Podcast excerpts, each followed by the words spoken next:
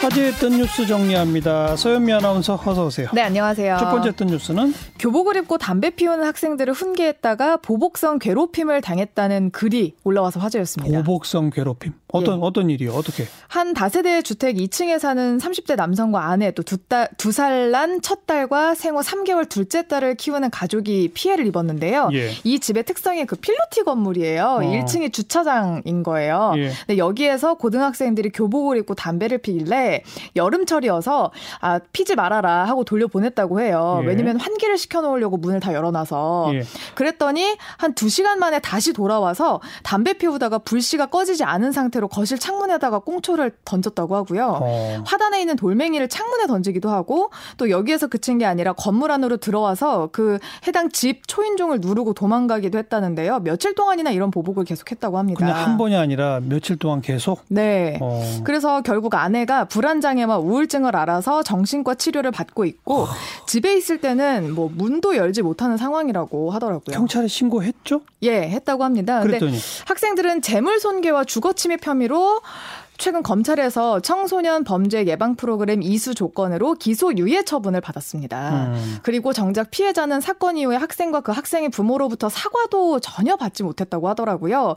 결국 내년 초에 이 피해자는 살던 곳에서 멀리 이사를 하려고 준비하고 있다고 합니다. 참. 누리꾼들 반응 어때요? 처벌과 동시에 부모도 같이 교육받고 봉사활동 시켜야 된다. 청소년법으로 처벌할 거면 그에 상응해서 부모도 벌 줘야 된다.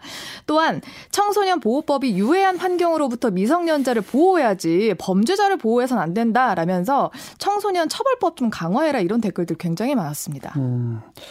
그런 여론이 나오지 않을 수가 없는 사건이네요. 네. 이 사건 자체가. 자, 다음 든 뉴스는 스마트 TV가 우리를 스토킹할 수 있다는 기사가 화제였습니다. 어, 어떻게 스토킹해요? TV가? 요즘에는 스마트 TV에 그 카메라도 달려 있고 예, 예. 인터넷이랑도 연결되어 있고 마이크 같은 통합 센서도 가지고 있잖아요. 예. 그래서 음성 명령 등을 가능하게 하고 또 인터넷 스트리밍도 가능해서 이게 해커들한테 잘못 쓰이면 해킹이 될 수 있다는 문제가 불거진 겁니다. 어. 이거를 미국 연방 수사국 FBI에서 이런 문제에 대한 경고를 했습니다. 예. 그래서 이걸 방 방지하는 방법으로는 업데이트를 최신 상태로 유지를 하면서 초기 네트워크 비밀번호를 꼭 바꾸시고 마이크와 카메라를 비활성화 해놓을 것을 권고했습니다. 네. 그러면서 검정색 테이프를 카메라에 붙여놓는 게 가장 기본적이고 간단한 방법 중 하나다 이렇게 소개를 했습니다. 예. 근데 실제로 그 위키리크스가 지난해 3월에 미국 중앙정보국 CIA가 애플과 삼성 등 글로벌 IT 기업들의 스마트폰과 가전기기에 악성 코드를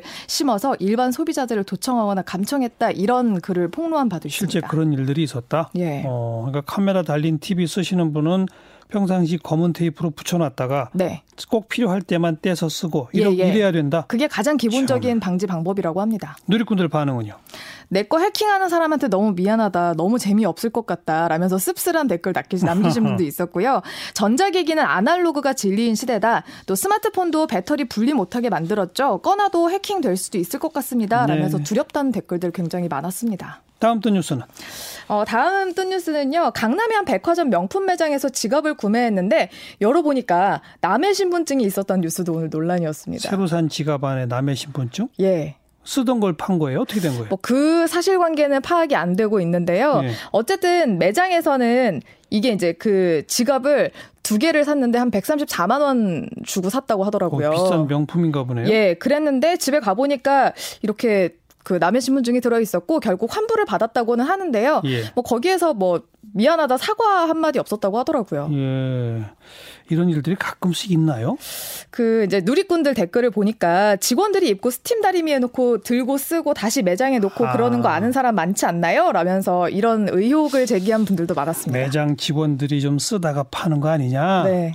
이런 의구심 가지 않도록 잘 관리해야죠. 네. 수고하셨어요. 네, 고맙습니다. 서현미 아나운서였어요.